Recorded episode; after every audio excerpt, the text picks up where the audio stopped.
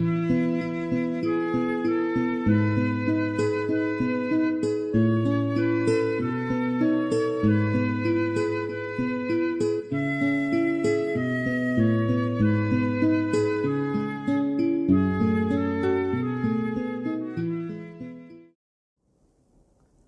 wens je vrede en alle goeds. Welkom bij Fioretti, de tweewekelijkse podcast van Stadsklooster San Damiano. Vandaag verzorgd door broeder Ver.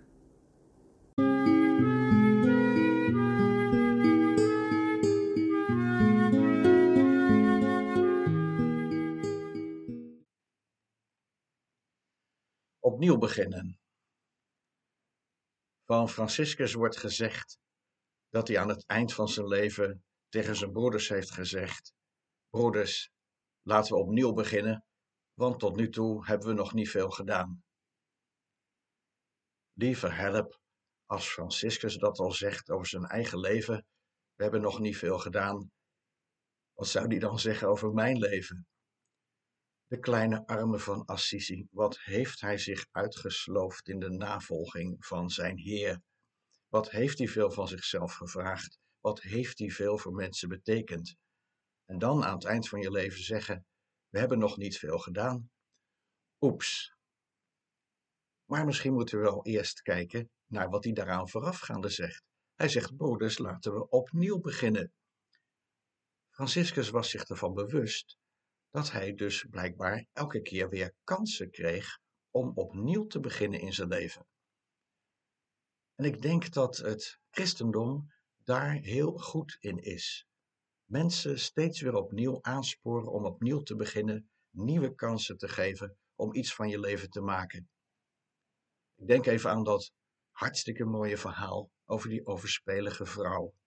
Er is een vrouw op overspel betrapt en die brengen ze dan bij Jezus. En dan zou hij moeten meegaan in wat in die tijd gebruikelijk was, de steniging. Jezus vindt dat natuurlijk afschuwelijk en dan komt hij tot een magistrale oplossing. Hij zegt: Ik ga mee in wat de wet eigenlijk voorschrijft, maar onder één voorwaarde. Degene die zonder zonde is, die mag de eerste steen gooien.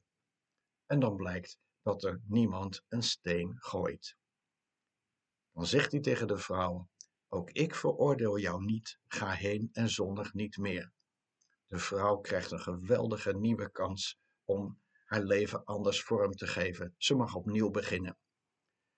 Tussen haakjes, dat hoop ik natuurlijk ook voor de man met wie ze in bed lag, want die blijft verder buiten beschouwing. Opnieuw beginnen. We zien dat ook in dat mooie verhaal van de verloren zoon. Vader had twee zoons. En de jongste zegt: Vader, mag ik mijn deel van de erfenis? Dan ga ik het eh, de wijde wereld in.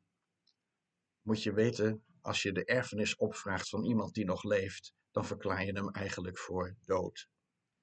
Verschrikkelijk dat deze jongste zoon zijn vader dood verklaart. Hij krijgt zijn deel van de erfenis. We horen dat hij het allemaal verbrast in een losbandig leven. En uiteindelijk komt hij op hangende pootjes bij zijn vader terug. En het verhaal zegt: zijn vader stond op hem te wachten met open armen. Ook deze jongen mocht na alles wat er gebeurd was opnieuw beginnen. Christen zijn biedt geweldig veel kansen om opnieuw te beginnen. Denk ook aan hoe belangrijk het is in het christendom de vergeving.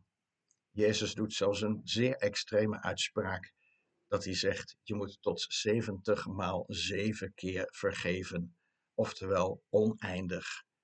Probeer mensen oneindig nieuwe kansen te geven. De basis van dit alles is natuurlijk God zelf. Ooit deed een medebroeder de uitspraak in het Frans: La tendresse de Dieu se renouvelle chaque matin. Oftewel, de tederheid van God vernielt zich iedere dag. God zelf is ieder ogenblik nieuw, ook voor jou ook voor mij.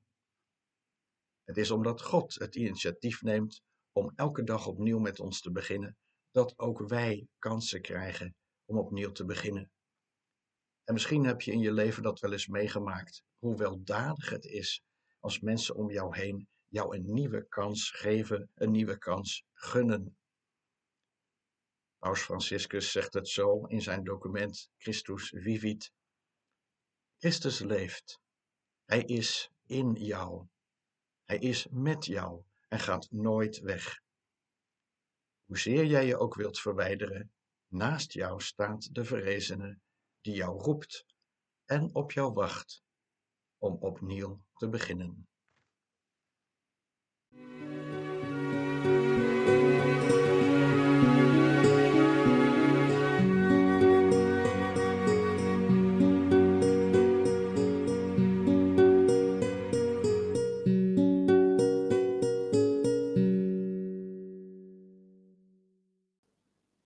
Bedankt voor het luisteren.